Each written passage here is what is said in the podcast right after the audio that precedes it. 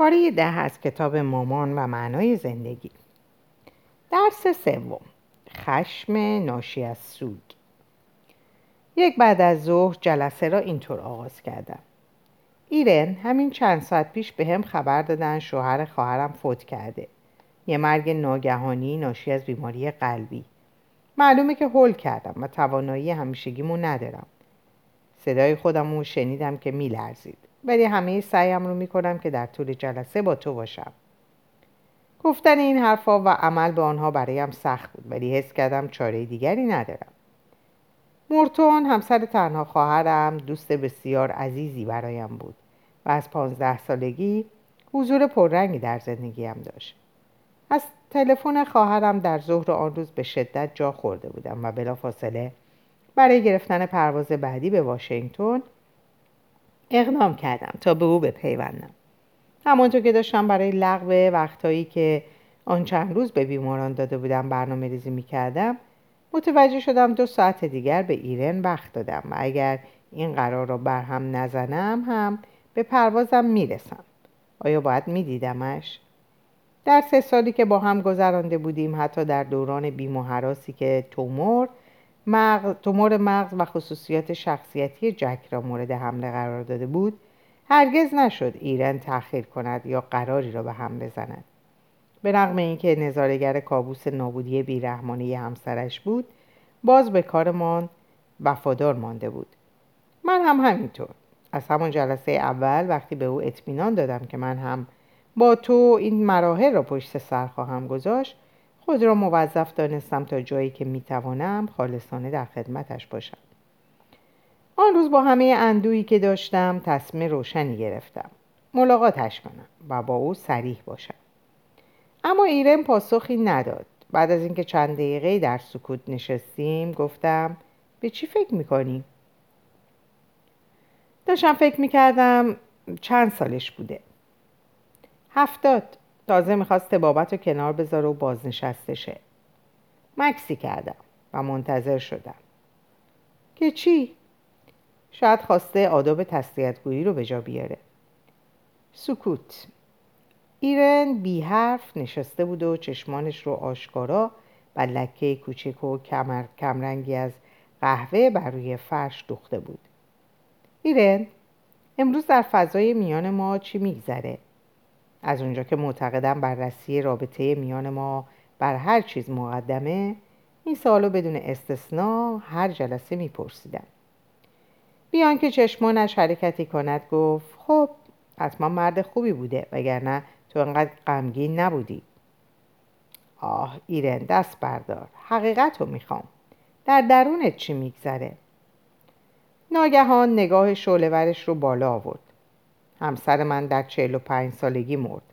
و اگر من می‌تونم هر روز به اتاق عمل برم و بیمارانم رو جراحی کنم و مطبم رو اداره کنم و به دانشجویانم, دانشجویانم درس بدم پس توی لعنتی هم حتما می‌تونی بیای اینجا و منو ببینی.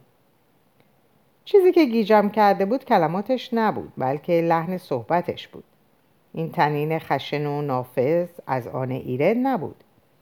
این صدای اون نبود. شبیه صدای غیرعادی و ته حلقی دختر جوان فیلم جنگیر بود. قبل از اون که بتونیم نظری بدیم ایرن خم شد و کیفشو برداشت. گفت من میرم. عضلات ساق پام صف شده بود. خودم آماده کرده بودم اگر به سمت درخیز برداره مانعش بشم. نه نمیری. اونم بعد از این ماجرا. همینجا میمونی و دربارهش حرف می‌زنی. نمی‌تونم. نمی‌تونم کارم رو انجام بدم. نمی‌تونم اینجا پیش تو بمونم. شایستگی مصاحبت با هیچ کس رو ندارم. در این مطب فقط یک قانون حاکمه اینکه تو دقیقا همون چیزی رو به زبون بیاری که در ذهنت میگذره. تو داری کارتو انجام میدی. هیچ وقت به این خوبی از عهده کارت بر نیومده بودی. کیفش رو روی زمین انداخت و روی صندلیش افتاد. بهت گفته بودم بعد از مرگ برادرم روابطم با مردان همیشه یه جور تموم می‌شد. چجوری؟ دوباره برام بگو. کافی بود اتفاق ناگواری، مشکلی یا بیماری براشون پیش بیاد. اون وقت من بدخلقی می‌کردم و از زندگیم بیرونشون مینداختم مثل یه برش سریع جراحی. من تمیز برش میدم و دقیق. چون مشکل اونا رو با عظمت فقدان عالم مقایسه می‌کردی این باعث می‌شد بد اخلاق بشی. سری به تایید تکون داد. کاملا مطمئنم علت اصلیش همین بود. دیگه اینکه نمی‌خواستم برام اهمیت پیدا کنند دلم نمی‌خواست درباره این مشکلات بیارزششون چیزی بشنوم. و امروز با من چه اتفاقی افتاد؟ قرمزیش رو بیشتر کن. خشم. دلم می‌خواست یه چیزی به طرفت پرتاب کنم. چون حس کردی دارم قصم رو با قصه تو مقایسه می‌کنم. بله بعد فکر کردم وقتی جلسه تموم شد قصرت قصت رو هم از راه باغچه به خونه نزد همسرت می‌بری. همسری که در مابقی زندگی پاکیزه و راحت چشم براهته همینجاست که همه چیز قرمز میشه. مطب من تنها هفتاد متر با منزلم فاصله داره.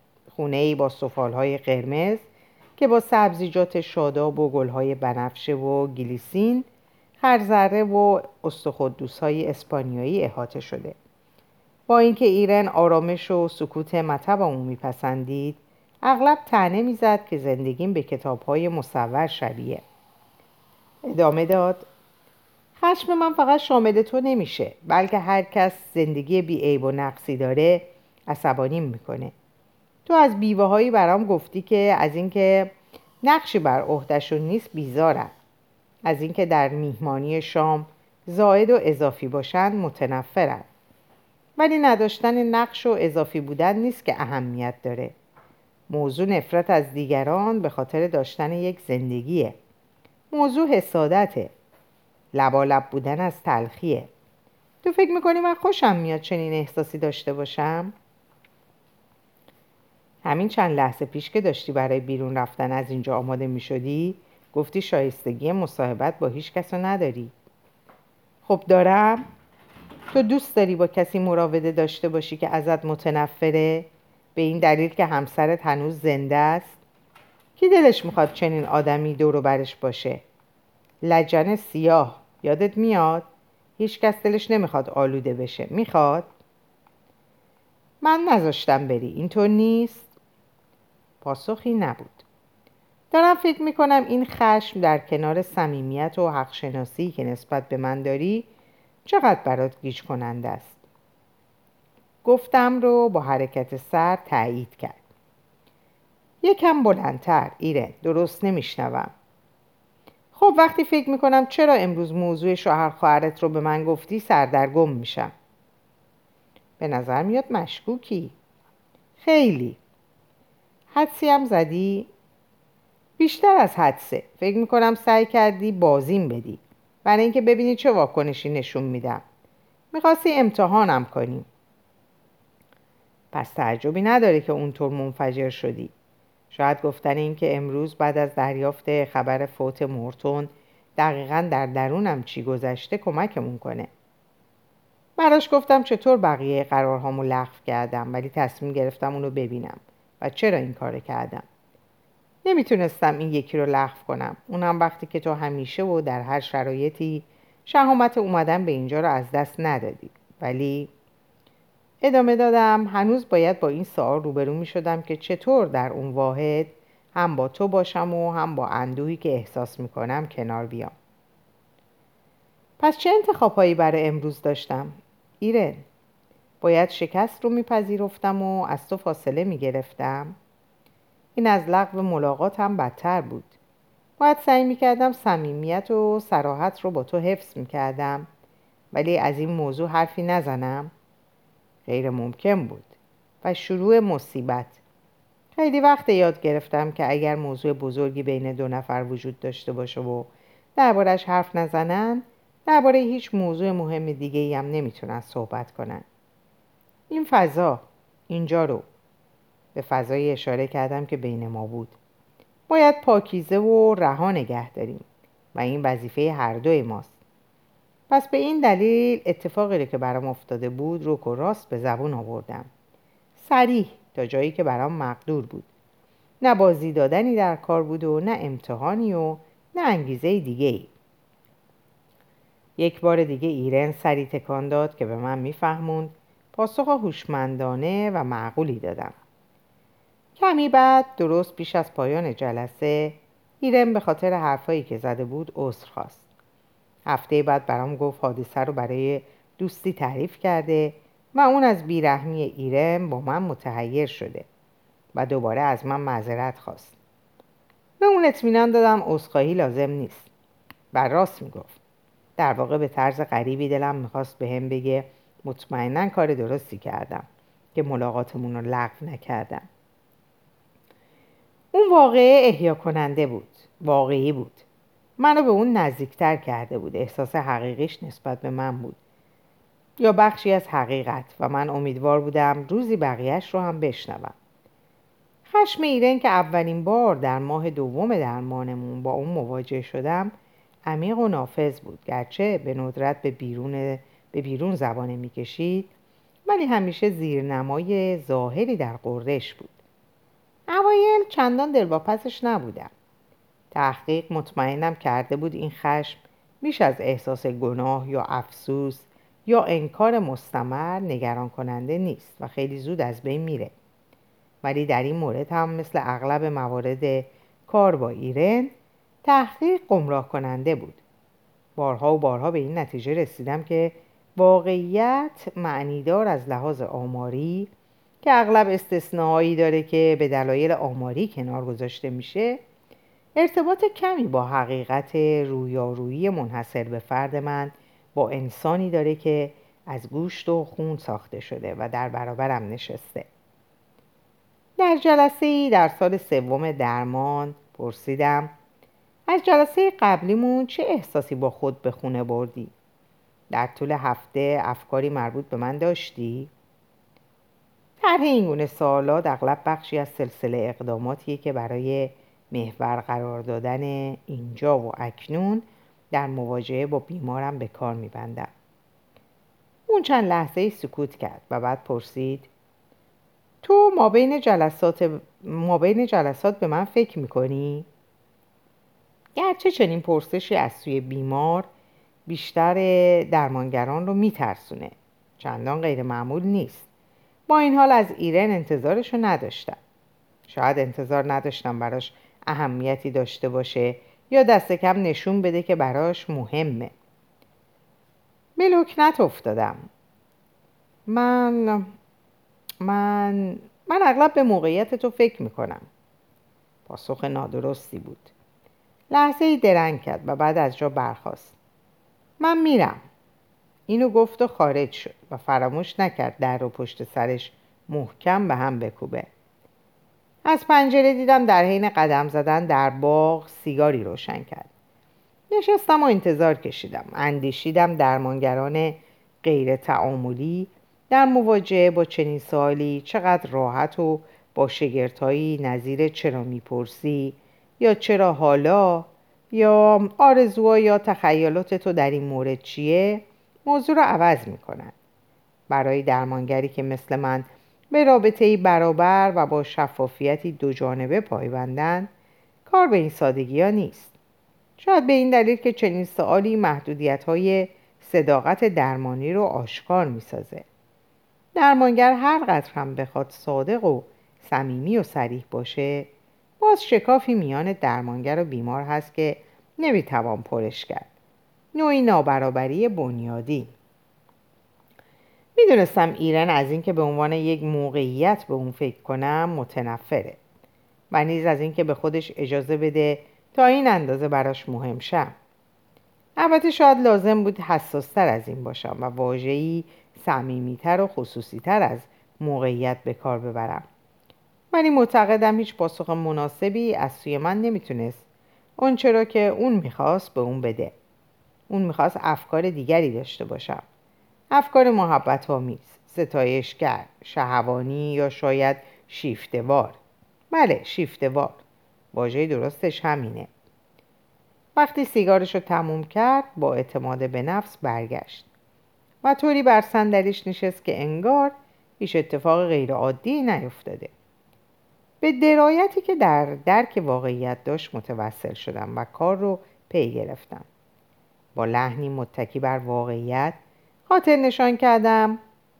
البته که بیماران بیشتر به درمانگرانشان فکر می‌کنند تا درمانگران به بیمارانشان. آخه درمانگران بیماران زیادی دارند ولی یه بیمار تنها یه درمانگر داره. این مسئله در مورد من هم زمانی که تحت درمان بودم صادق بود. آیا در مورد خودت و دانشجویات یا بیمارانی که جراحیشون می‌کنی صادق نیست؟ تو در ذهن اونها بزرگتر جلوه می‌کنی.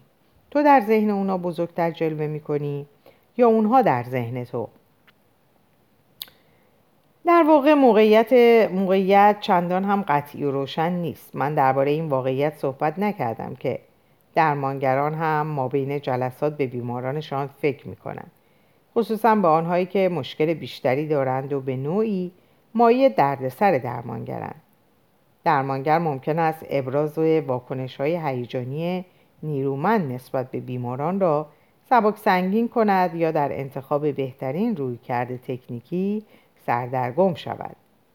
البته درمانگری که به شدت درگیر خشم انتقام عشق یا تخیلات شهوانی در مورد یک بیمار است لازم است با یکی از دوستان همدورش یک مشاور متخصص یا درمانگر شخصیش در این باره گفتگو کند و البته به ایرن نگفتم اغلب بین جلسات به او فکر می‌کنم. او مرا سردرگم می‌کرد. دلواپسش بودم. چرا بهتر نمی‌شد؟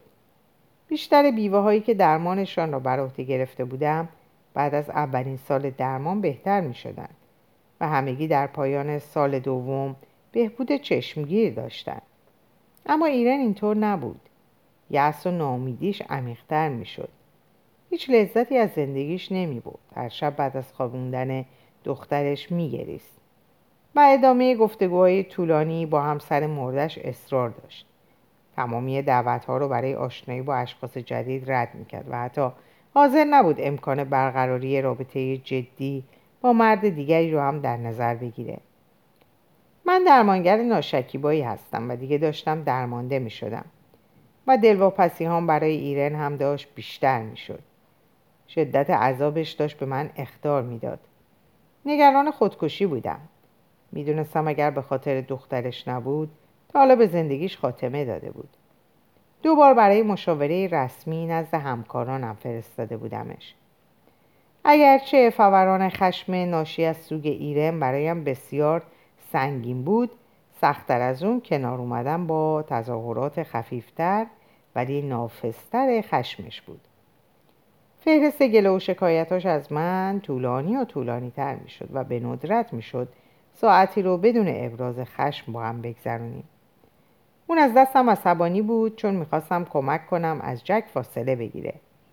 و انرژیشو به جای دیگه ای هدایت کنه و چون تشویقش می‌کردم مردان دیگر رو ملاقات, ملاقات کنه. و بر من خشم می‌گرفت که چرا جک نیستم؟ در نتیجه تعهد عمیق و ارتباط نزدیک میانمون دعواهامون و اهمیت متقابلی که برای یکدیگه قائل بودیم احساسی که به من پیدا کرده بود بسیار شبیه حسی بود که پیش از این به همسرش داشت. و بعد در انتهای جلسه از بازگشت به زندگی که من و جک هیچ یک در آن حضور نداشتیم بیزار بود.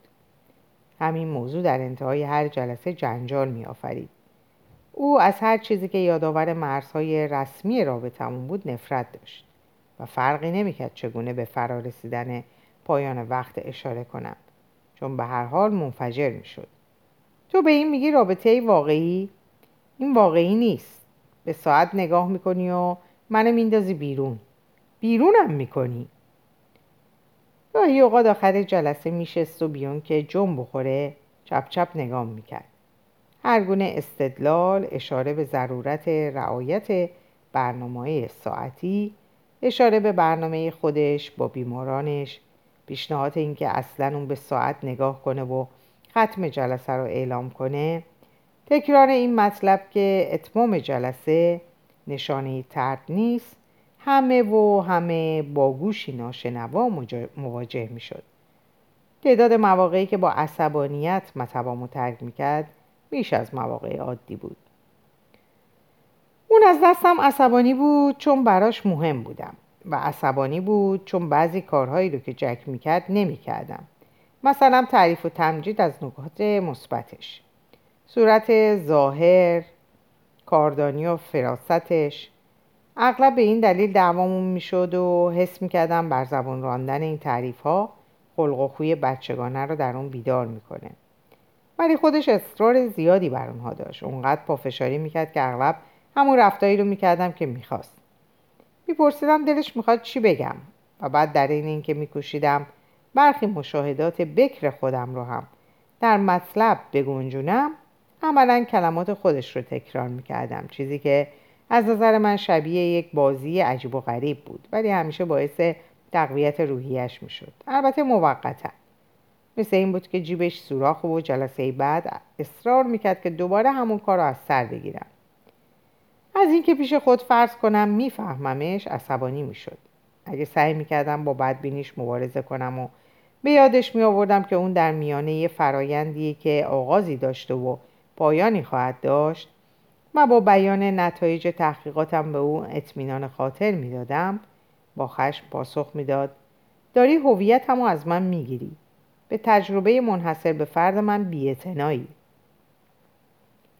هر اظهار نظر خوشبینانه ای که درباره بهبودش می‌کردم همواره منجر به این اتهام می‌شد که دلم می‌خواد اون جک رو فراموش کنه. هر اشاره به احتمال ملاقات با مرد دیگه مثل این بود که به میدان مین زده باشم. برخوردش با مردان در بیشتر مواقع تحقیرآمیز بود و از دست من عصبانی بود چون پیشنهاد می‌کردم پیشداوریش رو در بوته آزمایش بگذاره. هر پیشنهاد عملیم انفجاری در پی داشت. با لحن خشمگینی می‌گفت اگر بخوام قرار ملاقات بگذارم خودم می‌دونم چطور از پس کار بر بیام. چرا باید این همه پول به تو بدم و در مقابل این نصیحت ها نصیبم بشه. در حالی که دوستانم هم می‌تونن همین حرفا رو بهم بزنن. هر جور پیشنهاد واقعی و روشنی عصبیش می‌کرد و می‌گفت سعی نکن چیزی رو درست کنی. این همون کاریه که پدرم همیشه سعی می‌کرد بکنه. از ناشکیباییم به خاطر پیشرفت کندش و از اینکه حاضر نبودم تصدیق کنم کارهایی برای کمک به خودش انجام میده که هیچ وقتم برام نمی‌گفت چه کارهایی خشمگین می‌شد. ایرن منو قوی و تندرست می‌خواست. هر جور ناخوشیم کمردرد صدمه زانو که به جراحی مینیسک نیاز داشت. سرماخوردگی زکام مایه آزردگی بیشترش بود. می‌دونستم نگران نگرانمه ولی نگرانیش رو به خوبی پنهان می‌کرد. بیش از همه از دستم عصبانی بود چون من زنده بودم و جک مرده بود. هیچ یک از اینها برام آسون نبود. هرگز رویارویی های غضبآلود رو دوست نداشتم. و در زندگی شخصی معمولا از آدم های عصبانی حذر می‌کنم. به عنوان متفکر و نویسنده کنکاشگر حس می‌کنم مجادله جریان فکرم رو آهسته می‌کنه. در طول زندگیم از مجادلات عمومی پرهیز کردم و با وجود درخواسته فراوان حاضر نشدم ریاست بخش رو بر عهده بگیرم. پس چطور با خشم ایران کنار اومدم؟ اولا یک مثل قدیمی یکی یک مسئله قدیمی است که میگه باید در درمان نقش رو از فرد جدا کرد. در اغلب موارد خشم بیمار به درمانگر متوجه نقش اوست نه خودش. به درمانگر جوان میآموزند که موضوع را شخصی نکنید یا دست کم همه چیز را شخصی نکنید. بکوشید میان آنچه مربوط به شخص شماست و آنچه به نقشتان مربوط است تمایز قائل شوید. برایم روشن بود بیشتر خشم ایرن از جای دیگری است. از زندگی سرنوشت خدا بیتفاوتی دنیا. ولی او آن را بر نزدیکترین هدفی که من باشم یعنی بر درمانگرش فرود می آورد.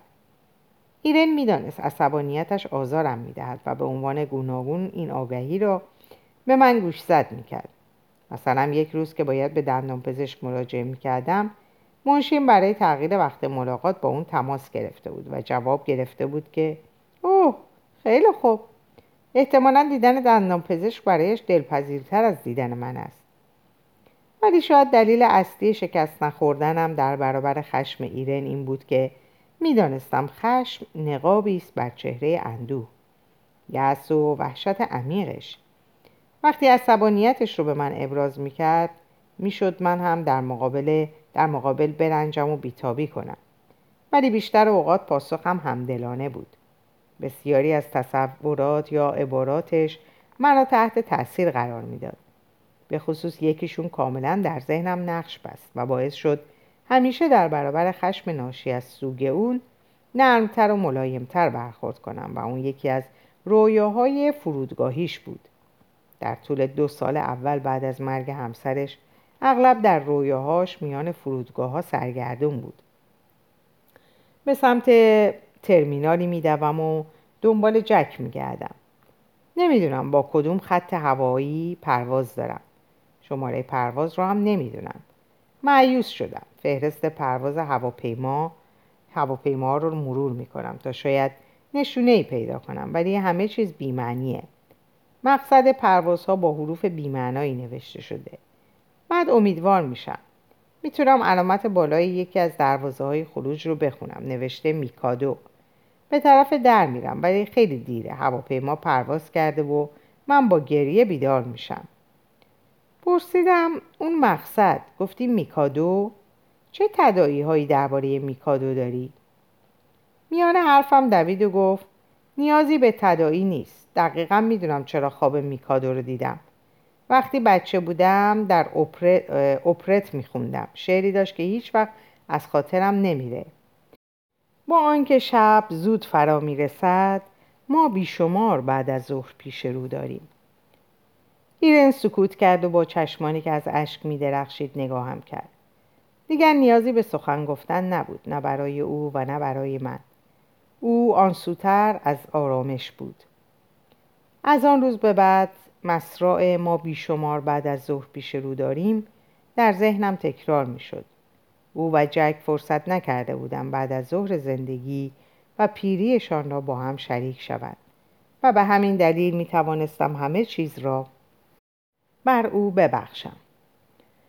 ارزش سومین درس پیشرفته یعنی درسی که درباره خشم ناشی از سوگ گرفتم در سایر موقعیت های بالینی نیز به اثبات رسید.